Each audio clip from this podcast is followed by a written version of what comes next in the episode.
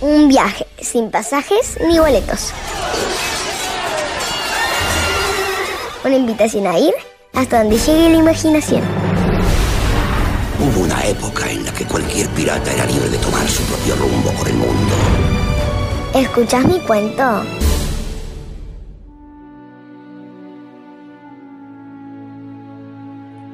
Les presentamos El amor y la locura, de Mario Benedetti. Los lectores de este cuento son Ana Sofía Fachelo, Constanza Arambillete, Felipe Herrera, Martina Bausá, Marco Silva y Manuela Russo.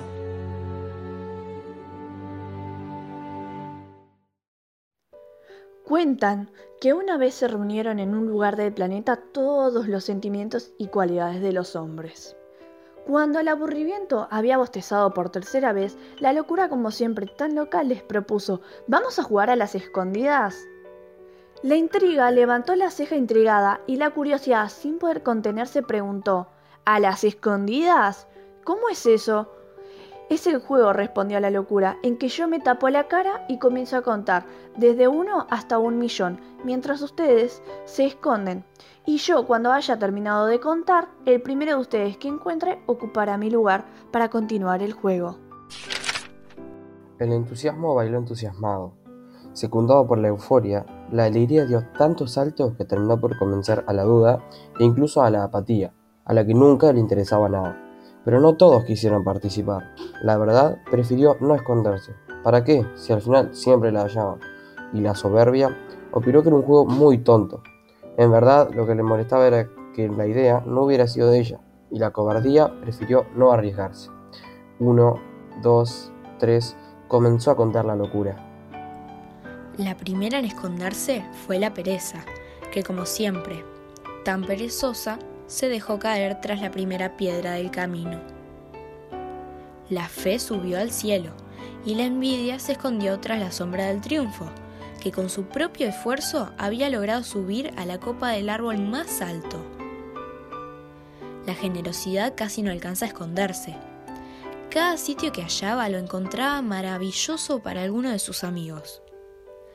Que si un lago cristalino, ideal para la belleza que si una rendija de un árbol, perfecto para la timidez. Así terminó por esconderse en un rayito de sol. El egoísmo, en cambio, encontró un sitio muy cómodo, aireado pero solo para él. La mentira se escondió en el fondo de los océanos. Mentira, se escondió detrás del arco iris. Y la pasión y el deseo en el centro de los volcanes. El olvido se me olvidó donde se escondió el olvido, pero eso no es lo más importante. Cuando la locura contaba 999.999, el amor aún no había encontrado sitio para esconderse, pues todo lo encontraba ocupado, hasta que divisó un rosal y enternecido decidió esconderse entre sus flores. Un millón, contó la locura, y comenzó a buscar. La primera en aparecer fue la pereza, a solo tres pasos detrás de una piedra. Después escuchó a la fe discutiendo con Dios en el cielo, y la pasión y el deseo lo sintió el vibrar de los volcanes. En un descuido entró la envidia, y claro pudo deducir dónde estaba el triunfo. Al egoísmo no tuvo ni que buscarlo, él solito salió disparado de su escondite que había resultado ser un nido de avispas.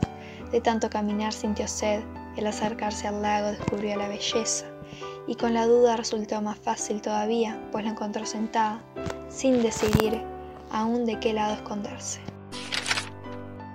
Así fue encontrando a todos, pero solo el amor no aparecía por ningún sitio. La locura buscó detrás de cada árbol, bajo cada arroyuelo del planeta, en cada cima de las montañas.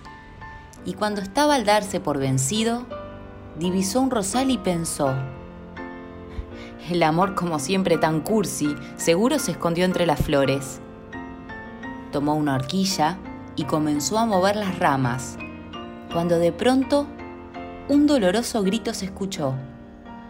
Las espinas habían herido en los ojos al amor. La locura no sabía qué hacer para disculparse, lloró, imploró, pidió perdón y hasta prometió ser su lazarillo. Desde entonces, desde que por primera vez se jugó en la tierra las escondidas, El amor es ciego y la locura siempre lo acompaña.